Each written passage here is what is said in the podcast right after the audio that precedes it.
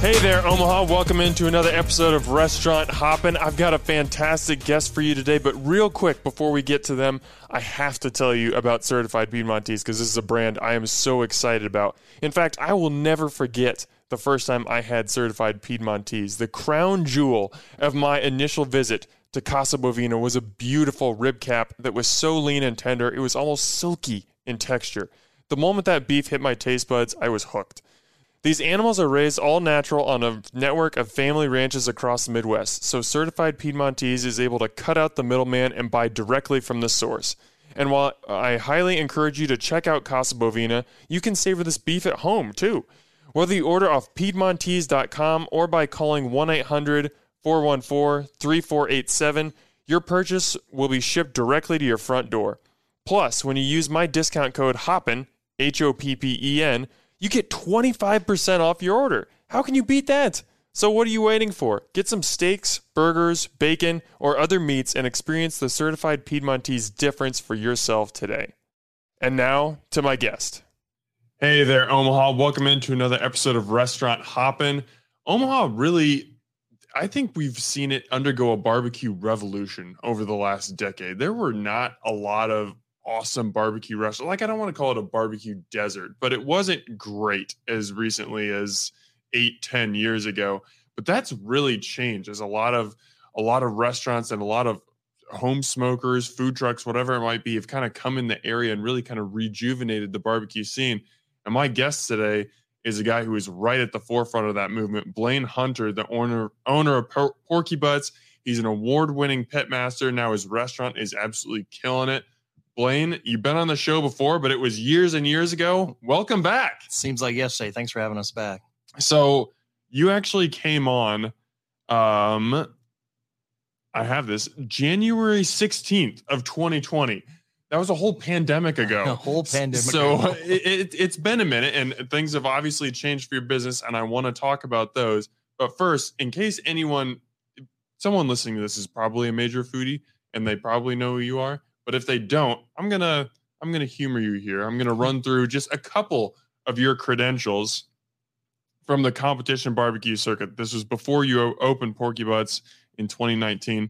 2016, Kansas City Barbecue Society World Rib Champion and overall champion out of 7,000 teams. 2017, you won the American Royal Open, the largest barbecue contest in the world. You have overall won 22 grand championships in nine states and in your competition career, you have competed in over 130 barbecue competitions, finishing in the top 10 more than 65% of the time. So, if you had any doubt that this guy knows a thing or two about smoke meats, there you go. This is this is one of the experts. So, I just want to start from a real high level and just ask something that maybe is obvious, but to you, what defines like elite level barbecue? I think quality of starting product. I think that's the the biggest issue with uh, some of the entry level restaurants and competition guys, and just anybody that's cooking is they don't start with a high end product. They start with a mediocre or a, a, discounted brisket. And I think if you start with a high end product, or not even a high end, a, a quality product, that you'll have a quality finish. I mean, that's one of the biggest misconceptions in barbecue. I think. So what what products does Porky Butts work with, and how did you ensure, or how did you decide which product you were going to start with as you're opening the restaurant? Oh, I've been testing products for 15 plus years, and you know, we we've evolved. I mean, like I started with one rib, and I'm on my third different brand just by testing, and and you know, just genetics change in ribs, and and we're buying a rib that's comes out of Nebraska, and all our pork comes out of Nebraska now, so it's a we, we we start with a high product. We, it's an all natural product. We start with uh, all natural um, wagyu beef. We we start with good product and you know cook it right and serve it right. And, I mean, start with a good product and end with a good product. Mm-hmm. I know you grew up in South Texas, and there's all kinds of different barbecue styles. People are you know people will make their case for Kansas City style, for Alabama style, Memphis style, uh, North Carolina So I'm just gonna clear the runway right now and just clear the lane, let you LeBron James fly in for a dunk. What is it that makes Texas style the best in your opinion? So you know, this is funny. We just had, I mean, James Hawk and I are good friends uh, that owns Jay's, right? And uh, we were just having a discussion because he always says Texas style barbecue, but in Texas, there's like five regions of Texas barbecue, and people get this misconception. They see C- Central Texas, which is Franklin's and you know the offsets and just a lot of salt and pepper. But um, I mean, that's the I mean, I would say probably the king of Texas, but that's what people are most known for. But if you go down the south, there's like this this Mexican influence barbecue that's burnt bean and and down in the valley that's just absolutely my favorite. I I just it's like a Tex-Mex Mexico influence barbecue that is just killer. And it they're just I mean, like there's a place in that burnt bean I was talking about in um, Seguin, Texas, that on Sundays they're doing like barbacoa and smoked uh, menudo and things like that that are just blow your mind when you have it. And right now that's probably the hot food in Texas, but I mean Central Texas is king, and and I think Texas barbecue just because they they take so much pride and it's more of a craft barbecue. Where Kansas City, I'm sorry Joe and guys in Kansas City, but it's uh it's all about profits in Kansas City, and they're just mass producing barbecue. So I mean Texas I think is king and will always be king to me personally. Okay, so tell me more about that craft. What about the craft in Texas barbecue makes it stand out? So when I say craft barbecue, I'm saying a guy that's you know he's ten in a pit. He's not using you know he, he he's starting with a piece of meat. He's trimming it down to his specs, and it's more of a craft. He's doing less amount of meat, but he's taking a lot more time and effort and putting into it. Where some barbecue restaurants are just slinging out you know thousands of pounds of brisket a day, and it's just going to be the most consistent. It's very good barbecue. It's just not that Franklin's over the top blow you away every bite barbecue. Mm-hmm. Now, I know Porky Butts offers sauces. Yes. And they're very good, but I need to know where you stand on sauce because this is a, there is a dividing line when it comes to should sauce be on barbecue or does barbecue need sauce? Are there certain barbecue sauces that need meats more than others? Like you can take that direction anywhere you go, but where, where do you stand in the great sauce debate? I, I leave I leave sauce up to everyone. I personally don't eat a lot of sauce like when I cook at home, I don't use much sauce at all. But I think America likes sauce. I think people like. I mean, at the end of the day, America's addicted to sugar. We like we like sweet on everything, and and and I'm I'm I'm appealing to the masses. I know there's the truest and the purest, like myself that aren't huge sauce people, but there's certain meats like I think ribs, a good glaze of sauce. I don't want a lot of dripping all over it, but I like a good glaze of finished sauce on ribs when I serve them. It's a better presentation. It gives enough. It holds that moisture in, and it tacks up and sucks some of the smoke up. So we like to sauce certain things, but you know we don't put sauce on our brisket. We do on our burn ends just because we like a little sweetness because it's so savory and has so much salt and pepper on it. And I think all that fat needs to be cut with something. But I, I mean, there's some meats that I think need sauce and some don't. I mean, or turkey, I wouldn't put anything on it because it's as it's good so as it gets. moist. Yeah, right. And I, I want to talk more about that turkey in a, in a minute because that's it, it blows my mind. But but we'll get there. the first thing that I w- am really interested in talking to you about though is competition barbecue versus restaurant barbecue. So and that, that different animals. that response is exactly why.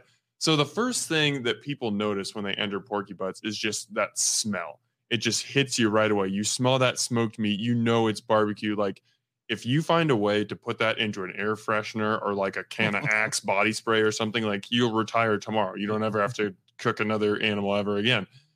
But the second thing is just the walls are lined with trophies and ribbons showing off your competition barbecue victories. But you you were on that competition circuit for about a decade, then opened Porky Butts in 2019, and like you just said, two completely different things. And I think a lot of people, myself included, when the restaurant first opened, and even in the first opening months, were just like, "There's this awesome pitmaster who is opening this barbecue restaurant in Omaha." Like, and we were so excited, and obviously we had reason to be, but just kind of tear down the walls and talk about the things that people don't understand that competition barbecue and restaurant barbecue are not synonymous. I mean, you can obviously be great at both. Yeah, yeah. But that doesn't being great at one does not mean you will be great at the other by any means. Oh, absolutely. And and and the biggest challenges, and I was just talking to Craig Sauce Boss on the way over here, and we were saying uh, the difference between competition barbecue and restaurant barbecue, and it's hard to adjust. Like in competitions, I'm cooking six pieces of chicken, six slices of brisket, I mean, it's to, if you give me one brisket and tell me to cook it, I could cook that perfectly a thousand times in a row.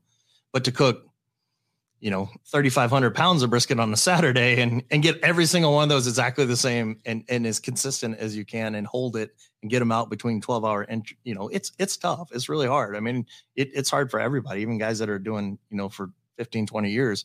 So, I mean, the challenges, the biggest challenges is, is, is in restaurant is is scaling. I think scaling is absolutely hard. I mean, to do what we did at the beginning, I mean, to open was hard because you know I was doing competition barbecue and I worked in restaurants, but then you you you know you have hundred people standing at the door and they all want barbecue at once, and to produce that barbecue and consistently put it out, we struggled for the first two months, and it until you get the process down and get people trained to where you know I'm not doing every single piece of meat. It's hard. I mean, it's it's really hard. Where competition barbecue, it's me, one smoker, and a a brisket and you know and, and two racks got, of ribs and six pieces of chicken that's easy and you've got what 14 15 hour like how yeah. basically and some got, of those take multiple days. Yeah it, so the competition you get there on friday and you got till you don't t- turn in until saturday. So and and it's all about getting as much flavor in one bite for six judges. So i mean we can just we over overdo it. I mean we inject and we season and we dip and we season and then we msg everything before you turn it in.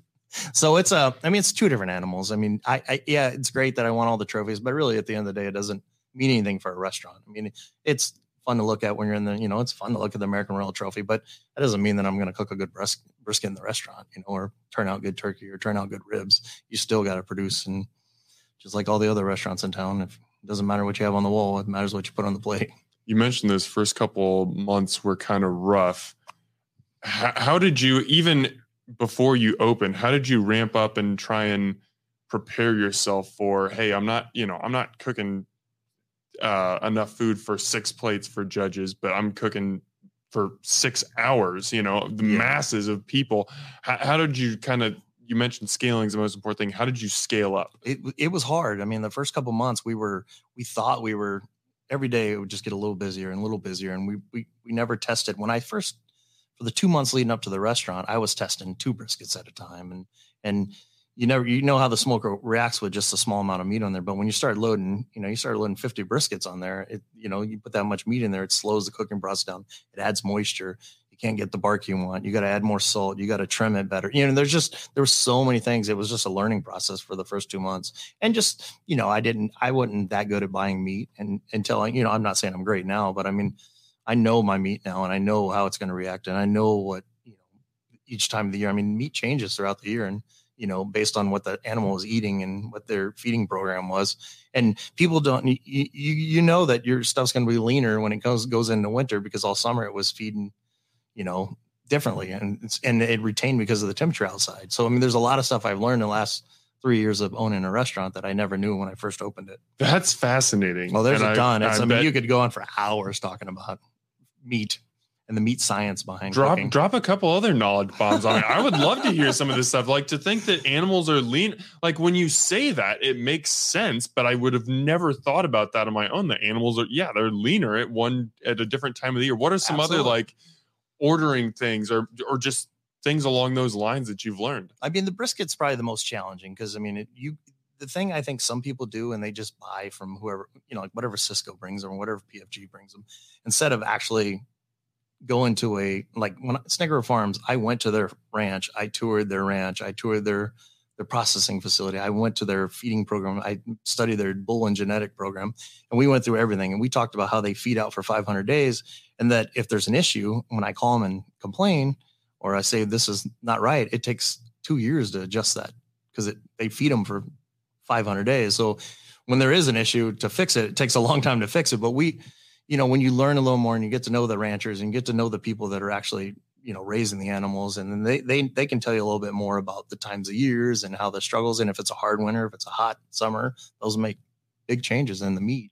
So I mean, just learning that and and just get to know your your your producer wherever you're getting it from, and know the meat and don't change. I mean, people change so easy; they'll just save 10 cents on a brisket or save 20 cents on the ribs and they'll change. And I mean, consistency and size and how, you know, what animal, I mean, the pH level in pigs are totally different from company to company. And that makes a huge difference in cooking and how the moisture content is at the end. So, I mean, those are things that I think people need to take into effect when they're cooking at these restaurants and and not just buy the cheapest rib made just because it's the same size and came came off a pig. Gotcha. Yeah. Something that really struck me when you were on the podcast last time, and, and you mentioned it a couple minutes ago, so I want to bring it up again, is you talked about the difficulty that you had in letting go and allowing mm-hmm. employees to do the cooking as well or the the smoking as well. And I I mean that that's something that's really tough because when people come into Porky Butts and something is served to them, they're not thinking about, you know, whoever m- might have smoked it, whoever might have played it. They're thinking, "Oh, this is Blane Yeah. who made this from Porky Butts. And sometimes that might be true, but a lot of times it might not be. You're a busy guy. You're not at the restaurant all the time. So to be able to hand that process off to someone else is something that, especially with barbecue, is so delicate and it's so dictated by feel. It's not Yeah. just, hey, put this burger on for two minutes, flip it another two minutes, whatever. That's a really hard thing to do.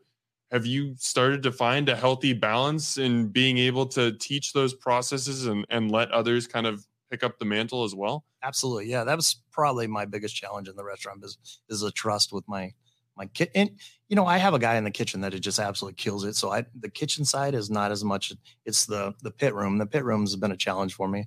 And I had a guy that was on early on and who left us and and I had, you know, 15 year relationship with him and we we cooked together. So I had a lot of trust in him. And then when he moved on, I had a gentleman that I didn't think was ever gonna I thought he was just a great cook and I didn't know that he'd ever be a great pit master. And he's just turned into he's a goofy, fun loving, but he's a great pit master. And, and and it was a lot at the beginning teaching him to not use thermometers and times. And he'd always put a timer on some of them. And, and in barbecue, every animal's different, everything's different. And it, like you said, you you gotta, I mean, this is your best temperature gauge is your hands. Mean, you got to get there, and get in there and feel and touch and and to teach people that, and then to just trust them. At someday, you got to just you got to let them make mistakes. I mean, we've had a guy, a pit master recently that I've been training for three months, and he wrapped the briskets wrong, and I had to throw 14 briskets away, which is.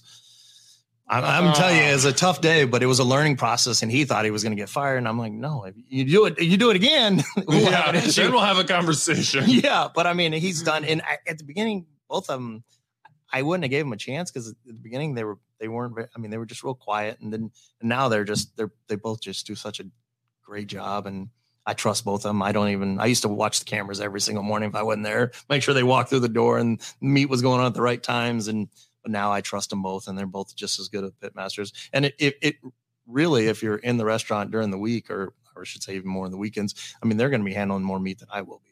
Those two are they're doing the majority of the cooking in these days, and they they both do a hell of a job. How do you teach feel?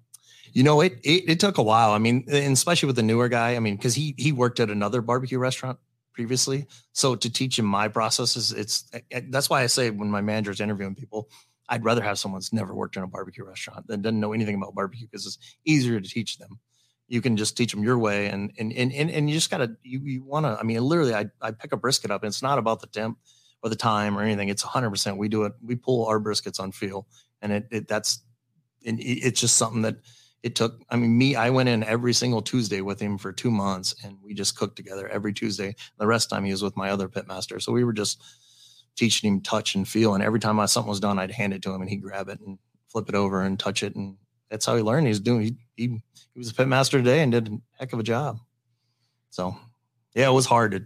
It's hard to turn it over in barbecue, and it's not a trust thing. It's just you know I'm I'm a control freak to begin with, so it's.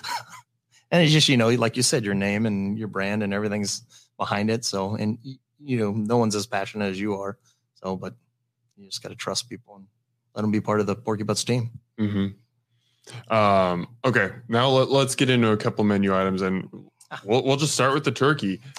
there are very few times I would ever go to a barbecue restaurant and order turkey. I mean, turkey can be f- fine, but like when it's presented to me alongside ribs and brisket and burn ends and sausage, I ain't never choosing turkey unless it becomes very highly recommended to me by someone. And pe- many people told me you got to try Porky Butts turkey, and I did, especially on the sandwich. And I'm just like, man, if my turkey at Thanksgiving tasted like this, we'd be having turkey every two weeks Just- I, I would put in that effort. So like I, I don't want you to give away the trade secrets or anything, but like how do you get that turkey to be so succulent? Like this is a bird that's so off, and I know it's because it's mishandled, but it's so often just dry and Yes. flavorless. And yours isn't like that at all. it's overcooking. People just overcook turkey. And It's it's all about the times and temperatures, which I just said nothing's on times and temperatures. But um no no. So our turkey, we just we're basically throwing our our basic rib rub on it, and we cook it to a color, and then we pull it off, and then uh, we wrap it with butter. That's the key. there you go. Butter, yes. we wrap it with butter and and just finish it. And once we finish it, then we let it steam out, and we just hold it till we slice it. It's it's probably the easiest process we have in the whole restaurant. And it was it wasn't even going to be on the menu, but I had a bunch of samples of it. Like I said, I think I told you before, my buddy's mom passed away, and I had turkey, and I'm like, oh, let's smoke turkey for a funeral, and I smoked turkey and gave it to the family, and they called me the next day and said that's the best meat we've ever had in our life, and I'm like, really? So I smoked another one for my wife, and she's like, holy mackerel, that's got to go on the menu. And next thing you know, and now it's got like a cult following. And we have all it's funny because it's all the people that come in and eat it are barbecue guys, Mhm. and they, it, it's it's not. It's like the competition guys. They come and eat barbecue and burn ends. And the two things in competition barbecue, no one wants to eat turkey and uh, burn ends. No one in competition barbecue wants to eat burn ends. So when you do competition barbecue, it's it's always so rich and and it's and burn ends are just they have so Very much fatty, fatty. It's just like the beef yeah. rib. They got a you can't eat a lot of that stuff, and it just it has it's so rich and and I think just people in barbecue just get tired of the the burn end just because of the, the richness of it. But I mean, that's what I taste every morning when I get there. I just try one to make sure they're on point. Yeah, I mean quality control, right? Every yeah, day. You, you just have to Burn in rib and uh brisket every morning usually when I get there. Okay, well, tell me about the burn ends because that's another menu item I want to highlight. Not that any anything else like isn't fantastic at Porky Butts, but like that when I think of Porky Butts, one of the first times I went there, I remember having your burn ends for the first time, and yeah, it's just like these little meat cubes that are just so fatty and rich, but also just delicious. I mean, how do you achieve that type of flavor? Yeah, so we start with them. I mean, it's got a high fat content um, point of the the brisket, and we cook them separately, so that way we can cook them at different times and temperatures. And we cook it over 16 hours, and and and we take it to just a basically a rubber tender. I mean, it's it's gushy in your hand, and it feels like like almost a sponge. And then um, I mean, it's a simple salt, pepper, and garlic process. Then we hit them with our little uh, glazed sauce on them. They're as basic as it gets, but it's all that fat that we, you know, you perfectly render it and you get that nice bark on the outside that all of it combined together just makes a perfect bite, I think. Mm-hmm. Something that I love about Porky Butts, you can come in any day of the week and you can get an awesome rack of ribs, you can get brisket, pulled pork, sausage, whatever it may be, you can get it in a sandwich. But you guys are constantly switching it up. I would say like Block 16 is the special king of Omaha. Master, not even a king. I mean, it's like a next level. Master, wizard, Gandalf, whatever we want to call yeah, yeah, them. yeah. You guys are probably like whatever the next step below is, you guys are right there because you're consistently putting out new specials. And I find that so interesting because, yeah, like someone you even mentioned, like with the barbecue pitmasters, they're probably not even those guys who love meat, they, they probably don't want to eat meat every single day. No. But if you're going to continue to consistently get people in the door, you got to offer something interesting. And that's what you guys do. You've had barbecue egg rolls, Oh, barbecue yeah. banh mi, you've had uh, wagyu chicken Today. fried steak. Yeah, you had pozole today, yeah, right? Well, yeah. it's not just pozole. We take and we smoke ribs. We smoke them for about three hours. We pull them and then we braise them in the in like a guajillo pepper juice and and add all the tr- traditional pozole. And it, it I mean, it's so my head head cook. He's he's from Mexico and he's just he's got an amazing palate. And he's a great chef in his own right. And so he every Tuesday I let him do some type of Mexican barbecue fusion or and he, he loves doing it. So I just let him run. And usually I come to him because I love pozole. I love there's certain things I love, and I'm like, dude, make pozole, make because he because we, you know, traditional Family Mexican meal? food every single Yeah. weekend. We're on the kitchen eating some type of taco or some type of meal, and and he usually makes it. And so we're trying to incorporate. And I'm trying to get him to do a little more, get a little more creative because he does some he does some killer stuff in the kitchen. He's a great chef in his own. I should have given you forty dollars to just bring a cup I- of that. That sounds so good. I right should have now. brought some. I didn't even know it was kosher to bring food. It- It's all good. It's always kosher to bring food to me, but it- it's all good. It's all good. I, I can I can shoulder soldier through. Yeah. Um, But I, I want to touch on that the idea of specials. A lot of barbecue restaurants don't offer specials all the time. It's just it, or maybe the special is very you know meat centric. Maybe they're Yeah. just smoking a different type of meat, or they're offering tri-tip or something like that. You guys get creative and you you blast it out on social media. You do a really really good job of it. What's the strategy behind that? Why is that so important to you? I just think it, it first of all, it adds a little creativity to the guys in the kitchen, a little excitement, something different than the traditional barbecue. And then we have a great social media company that's always, I mean, like they were there today shooting little quick videos and and different things. And they're trying to push more and more actually, you know, earlier because like the Block 16, I mean, they got your mouth watering the night before and then the morning of. And that's kind of where I mean, at the end of the day, we're just just piggybacking off of their success and what they do and do a great job of out there. Just uh, being a little more creative and giving some people some more challenges. And, and I've been throwing stuff. I mean, like the head pitmaster guy, he's his brother was a chef here in Oman. He was he's been a chef at restaurants and he's coming up with some ideas and he's got one that coming down the pipeline with some smoked pork belly that sounds pretty good. And I'm hoping it comes to fruition and we actually can make it happen. Can we tease that, or is that still too Uh, far? I don't in the works? It's a little too far Okay. in the works, but Okay. yeah, no, it's going to be fun. I, I won't It- push you on it. it'll we'll definitely- Just, we'll, we'll be looking. Follow Porky Butts on uh-huh. Instagram, on Facebook, Porky Butts Barbecue, and smoked pork belly. If that makes an Yeah, appearance, we'll know. Well, the banh mi is with the smoked pork belly on it is always And a fan favorite. Fantastic. I know we get a lot of people request between that and the pastrami burn ins and the the beef rib. I I get more text messages, emails, and then believe it or not, that the cowboy burrito. I don't know how many people beg for that thing to be on the menu, and it's just the most basic thing that usually if you see us put the cowboy burrito on. I, I shouldn't say this. This means we have a ton of catering going out. We want to get a special out, and it's real popular. So we're like, just throw the cowboy burrito on the menu. so for for people who haven't had it, what's on the cowboy burrito? Yeah. Cowboy burrito is uh, chopped brisket, macaroni and cheese, um, fried jalapenos wrapped in a tortilla and grilled. It's it's really good. I mean, that sounds phenomenal. Maybe, yeah, maybe not the most inventive thing in the world. yeah, It's basically just taking a bunch of things you already have on the line, putting them in a tortilla, grilling it up, and saying, "Here you go." it's so funny Feast. because it, it it was really the first time we created it was I wanted macaroni and cheese and eggs and fried jalapeno. so we did that for and I ate it for a breakfast burrito, and we were like, my because my, kitchen manager makes these amazing like burritos, and I'm like, let's let's do a barbecue one, and we threw a bunch of stuff together, and there it was. So, uh, other than that one, and other than the Mexican Tuesday specials, how are you coming up with specials? Like, is it just kind of whatever fancy strikes you? Is it It's, customer requests? it's a- what is it? a lot of times it's just me being me or me watching a TV show or listening to a podcast and you know just coming up with something crazy. And a lot of times I have these crazy dreams. I'll come in and I'll say something to my manager and she's like, "That sounds amazing." And that's mm. I mean, truly it's just I'm I like food and I like I travel a lot with barbecue, so when I'm traveling I eat a lot of different places and I think that kind of stimulates the you know, the cooking and the chef side of me. Is there a special that like stands out in your mind that you're really proud of, or like anytime you get to put it on the menu, you're just like, yes, it's blank day. I mean, I'd probably say the banh mi is probably Yeah. is probably my favorite. I mean, I love the banh mi. I think it's one of the best specials we make. And the Mayan has always been a real popular one. The Mayan's a it's a challenge to make because it has so much on it. but it's a it's a real popular. It's a and it's good. I mean, they're I eat both those. They're really good sandwiches. hmm I also I gotta ask you about the beef rib.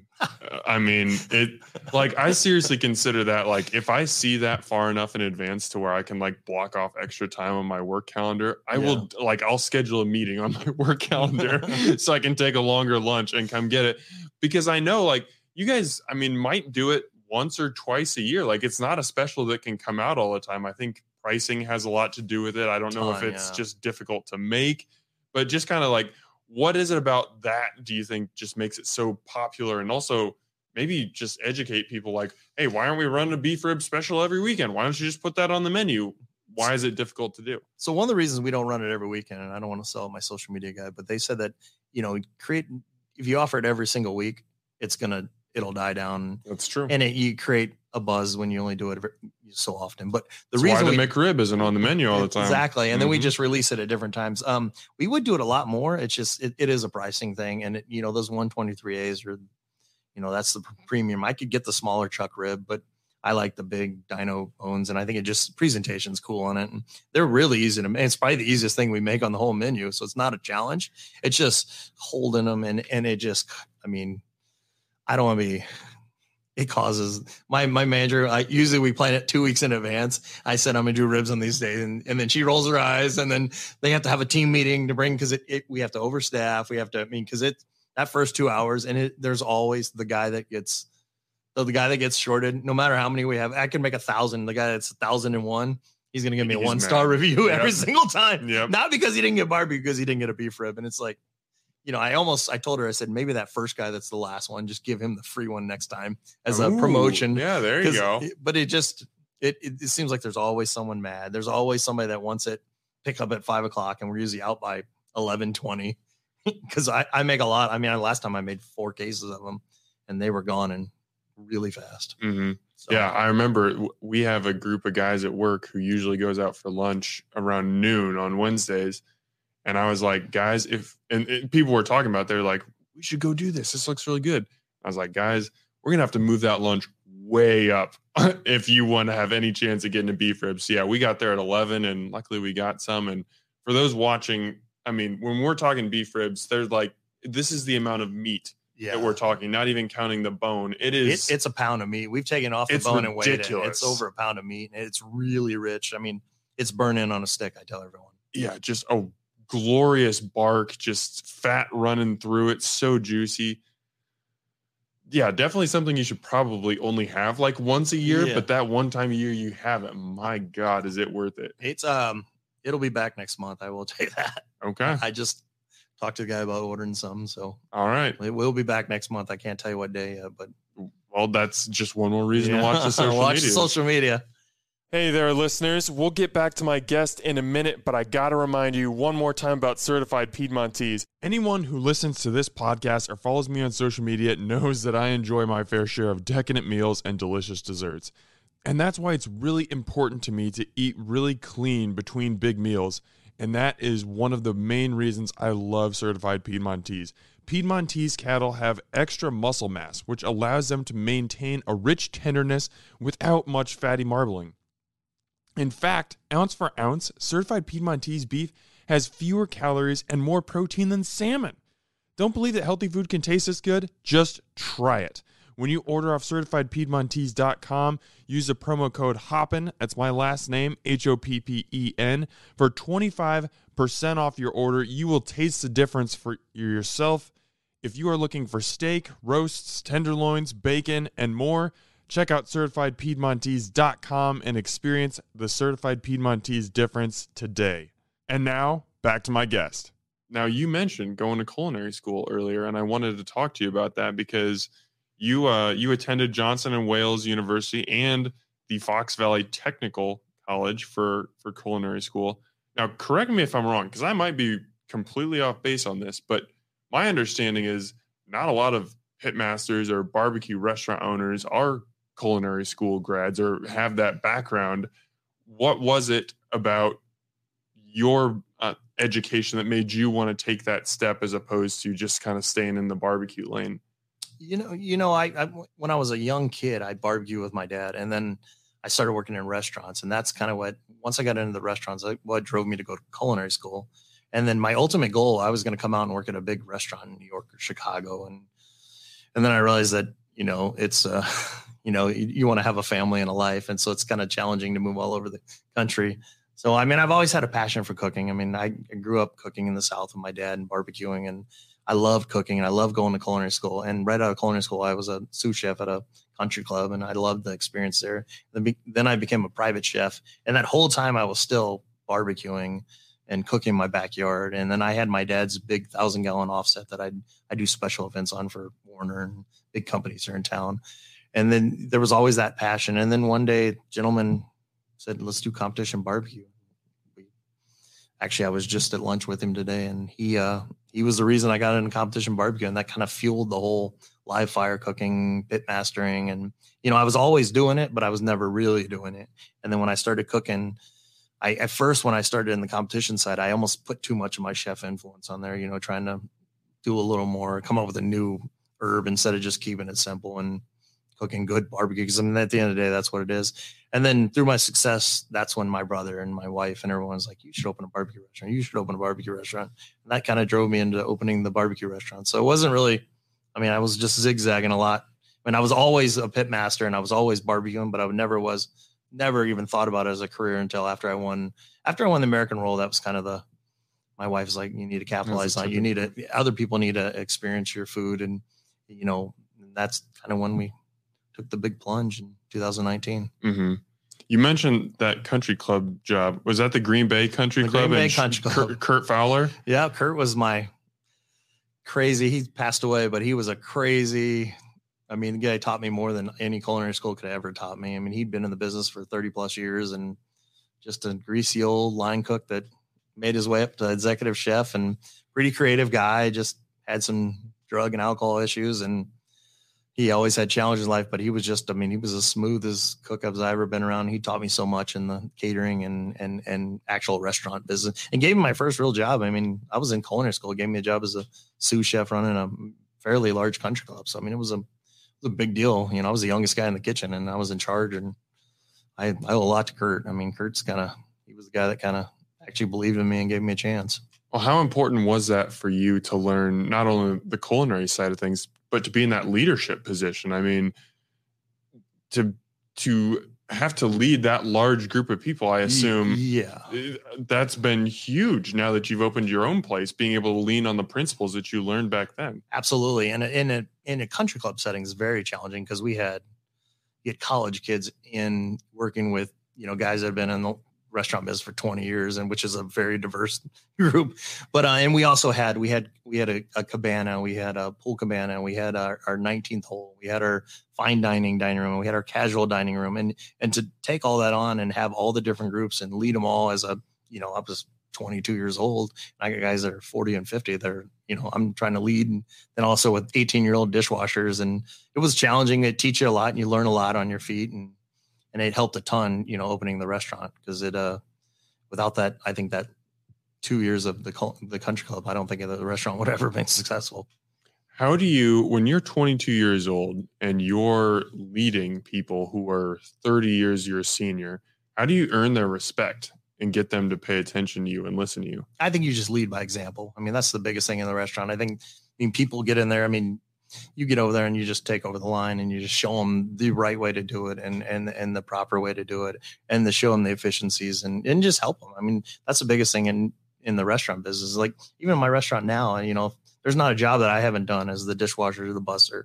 And I think people respect that. And I think people when they see me or my wife in there, you know, washing dishes or busting tables or working on the line, or my wife two weeks ago, I walked in the kitchen and she's loading the smoker with one of my kitchen guys. And I think just things like that, I think you, you I mean, that lead by example. I mean, that's the, the easiest way to, you know, lead someone, I think, is just show them the proper way to do it and do it side by side with them. Mm-hmm.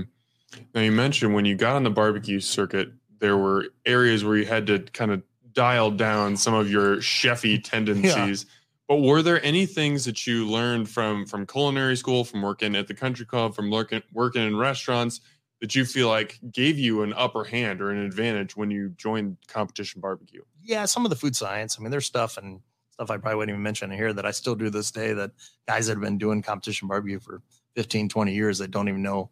And I'm still teaching them. But there's a lot of that type of stuff that, you know, things that you can scientifically create a smoke ring and you can alter pieces of meat to make it uh, add moisture to it and things like that that I think you learn in the the food science side of culinary school that you know the average barbecue guy just goes out and and there's different things that we were doing that's just totally different than the average guy.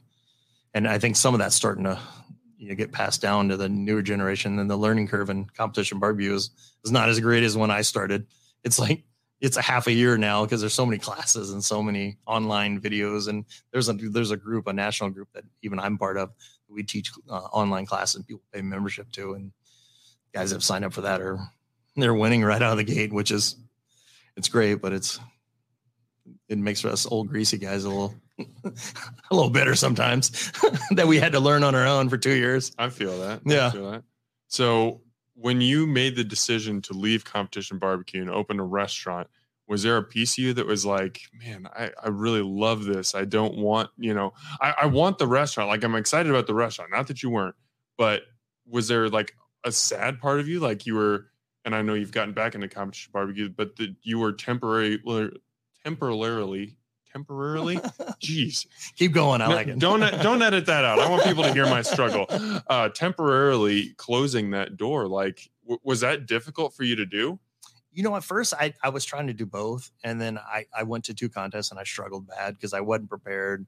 I went there on short notice. I didn't have the right meat trimmed. And back to that, make sure you start with great meat.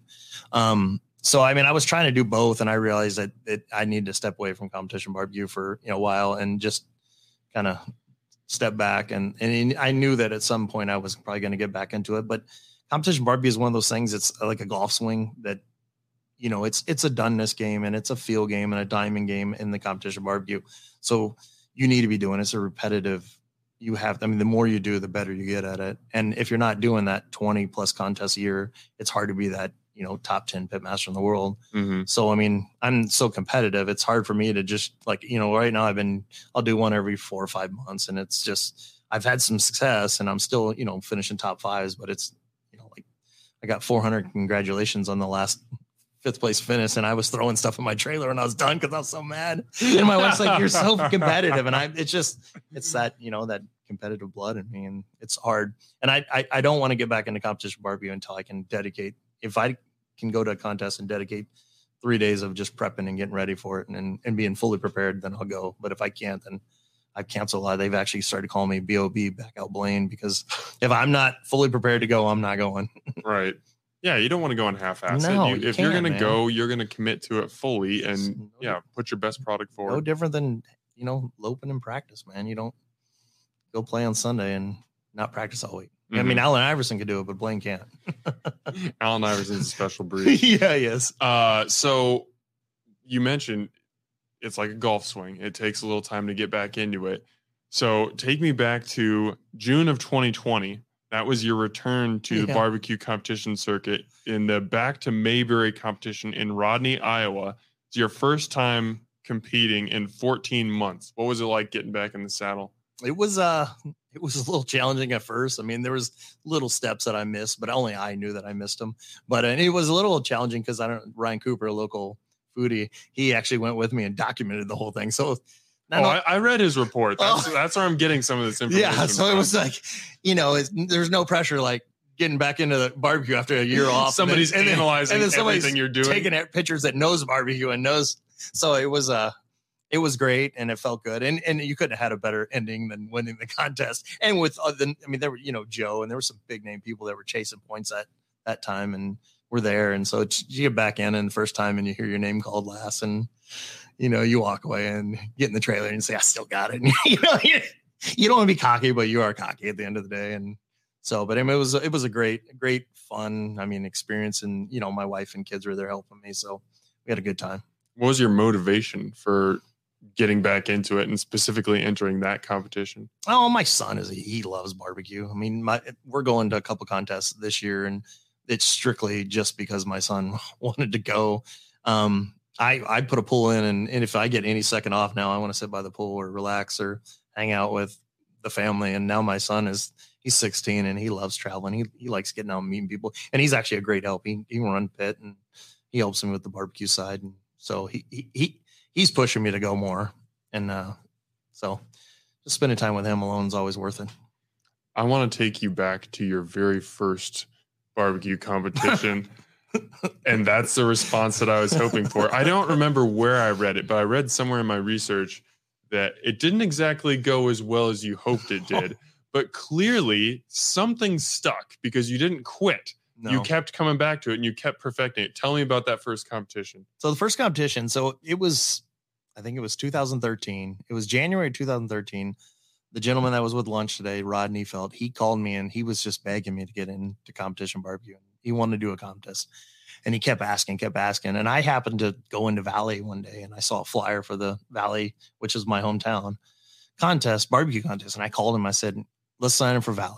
And he's like, you're serious? And it was like two months before. I said, let's sign up for it. So I signed us up. I started doing research and everything. He goes, are you ready? I said, dude, I'm ready. And I, he goes, what do you got? I said, I said, I had all the meats lined out. I had an idea of, you know, like turning boxes just from the internet stuff I read. And, you know, he'd, he'd done it for about a year, but he wouldn't, you know, he was more about the drinking and partying. And I was more, I don't like to lose is my biggest thing.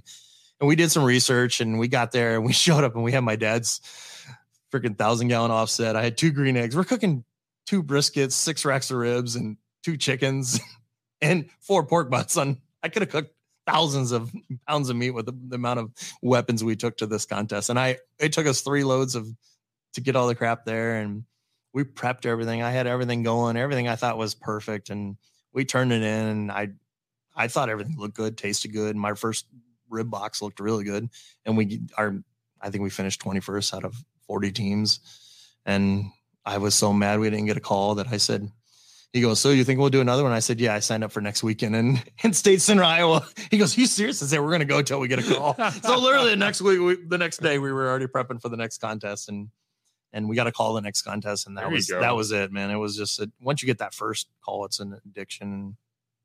Yeah. What would like, was that the competition where you knew, like, yes, this is it? I'm in this? Well, that was a contest that I probably should have done a little more research because back in the, so when you're chasing points, guys will find like doubles. And what is chasing points? So mean? like in, in the KCBS team team of the year race, which is there's usually about 30 teams that are chasing to be the top team in the country.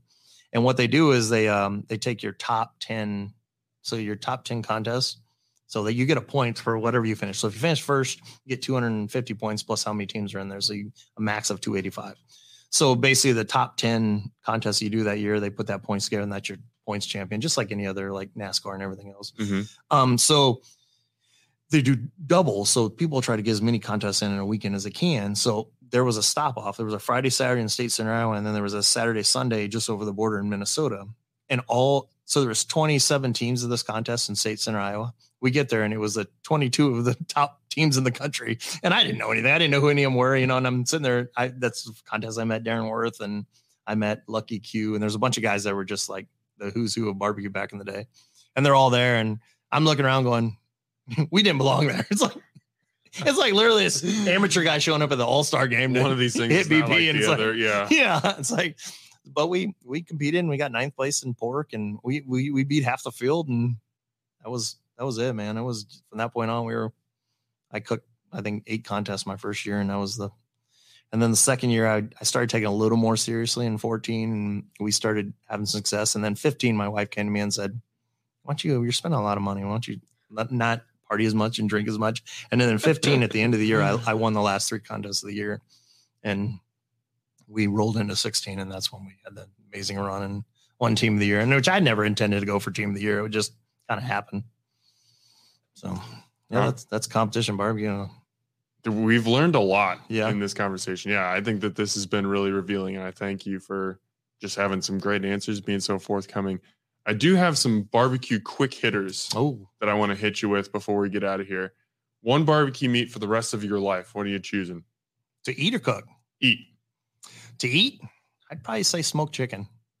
Chicken. I know. Really? I did not see that coming. It's a mild meat and it's not real rich, and you can do you can do everything with it. I can take chicken and turn it into a taco. I can smoke a chicken and just eat it plain, or I can deep fry it and put a crisp skin on it. I mean, there's a lot of things you can do with chicken. It's a mild meat. It's I'm a thigh guy. though. Versatile. I'm a leg thigh guy. I'm not a breast guy. Oh yeah, you gotta have the dark meat. Yeah. People who take the white meat on a turkey, I will never understand. No. We're Unless you're having smoked turkey at Porky Butts Barbecue.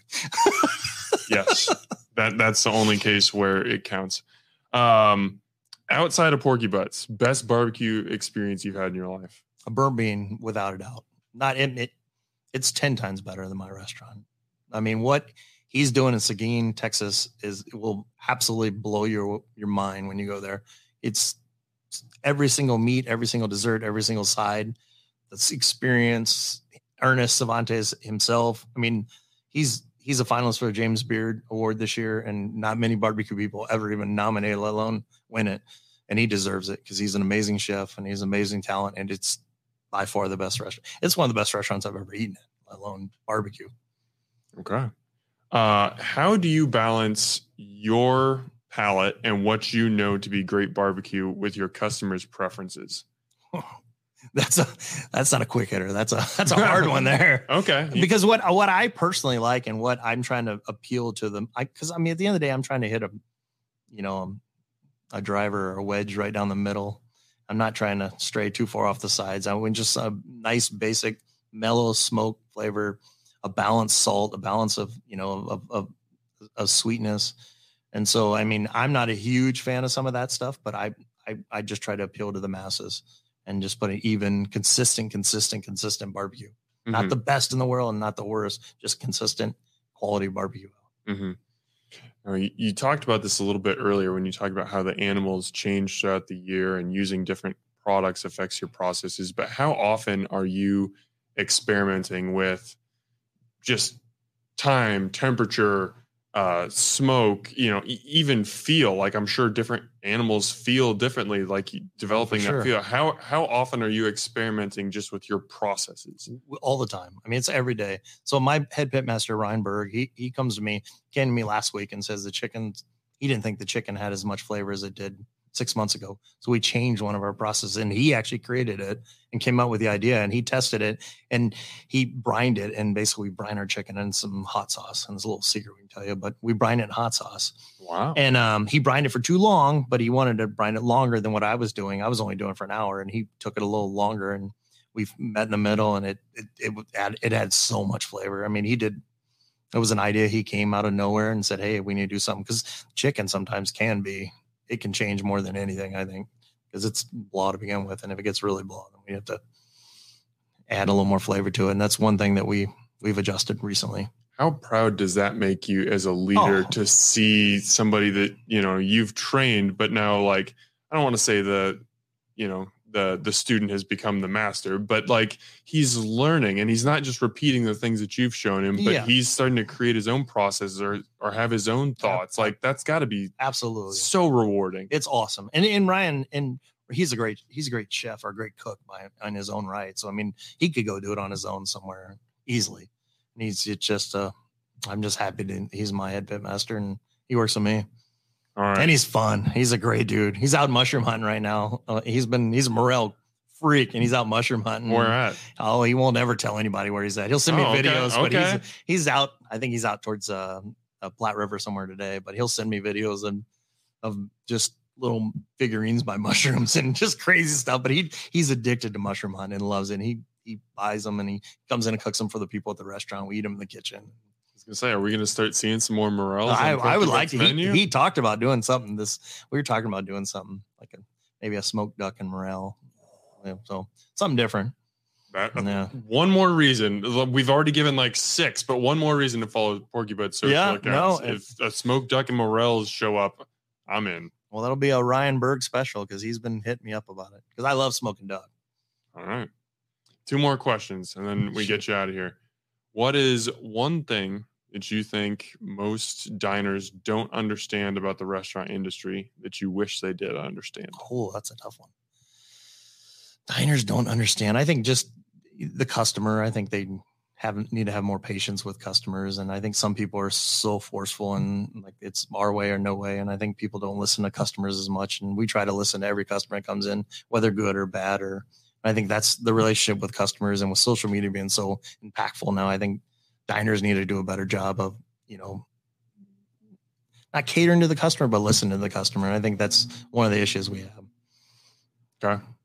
And then favorite part. I mean, you've you've been a part of competition barbecue. Now you're in the restaurant industry. So I'll just it doesn't necessarily have to just be restaurant, but just food in general. What is your favorite part of just being a food professional? Like food is such a huge part of your life. Yeah, I think the biggest thing in mind is just when you create something new and you bite into it and you just you know, whether it's me or Ryan or my head kitchen guy or staff at the restaurant, just when you create something new and exciting and you hit that mark that you, you, you kind of envision in your head. And then when you bite into it, there's not a better feeling and you're proud of it. And then you put it out there for other people to try. And then they come and tell you how great it is. And I mean, it's awesome hearing that, you know, people just over and over. I mean, yeah, there's some bad ones every now and then, but it's just, there's not a better feeling than clicking on OFL and seeing, you know, hundred people commenting on, you know the beef rib or the Mayan or it's just it's a cool feeling. Uh-huh. So that's probably the most fulfilling thing in the restaurant business. All right, people. I I mean, you, you probably already knew Blane's credentials coming in. You've probably tasted his food. I mean, Porky Butts is an extremely popular restaurant. But if you haven't, this is your siren call. Get in there, give this a try. Uh, If you can get your hands on the beef rib and you have the ability to ingest a pound of meat, go for it because it's worth it. But the burn ends, the ribs, the chicken, the turkey, Turkey. I mean, you can go down the roster. There's all kinds of good options, whatever you're looking for. Blane, thank you so much for coming on the podcast today. Maybe after we have another pandemic, we can have you come on again. But yeah, until then, this was fantastic. And I'm so appreciative of you taking your time. I know that you're a busy guy, especially during graduation season. yeah, it's getting crazy coming up. I appreciate you having me on, and I just I just want to tell people to get out and support barbecue in Omaha. Whether it's me, whether it's you know Smoke and Barrel, whether it's Jay's or you know all the other ones that are out there. Mission, the new place that just opened. Just get out and support barbecue. And one thing I tell people in Omaha that I think it just drives me nuts is you don't have to hate me to like somebody else. I mean, Carrie Bringle said that once, and you can like all of them. You can eat one thing at my restaurant and still like some at one of the other restaurants. But just get out and support barbecue in Omaha and keep. Thank you for what you do for the barbecue community here in Omaha and keep uh, pushing the live fire cooking. Of course. We'll do. Omaha, as always, thanks for eating with us. a Hurrdat Media Production.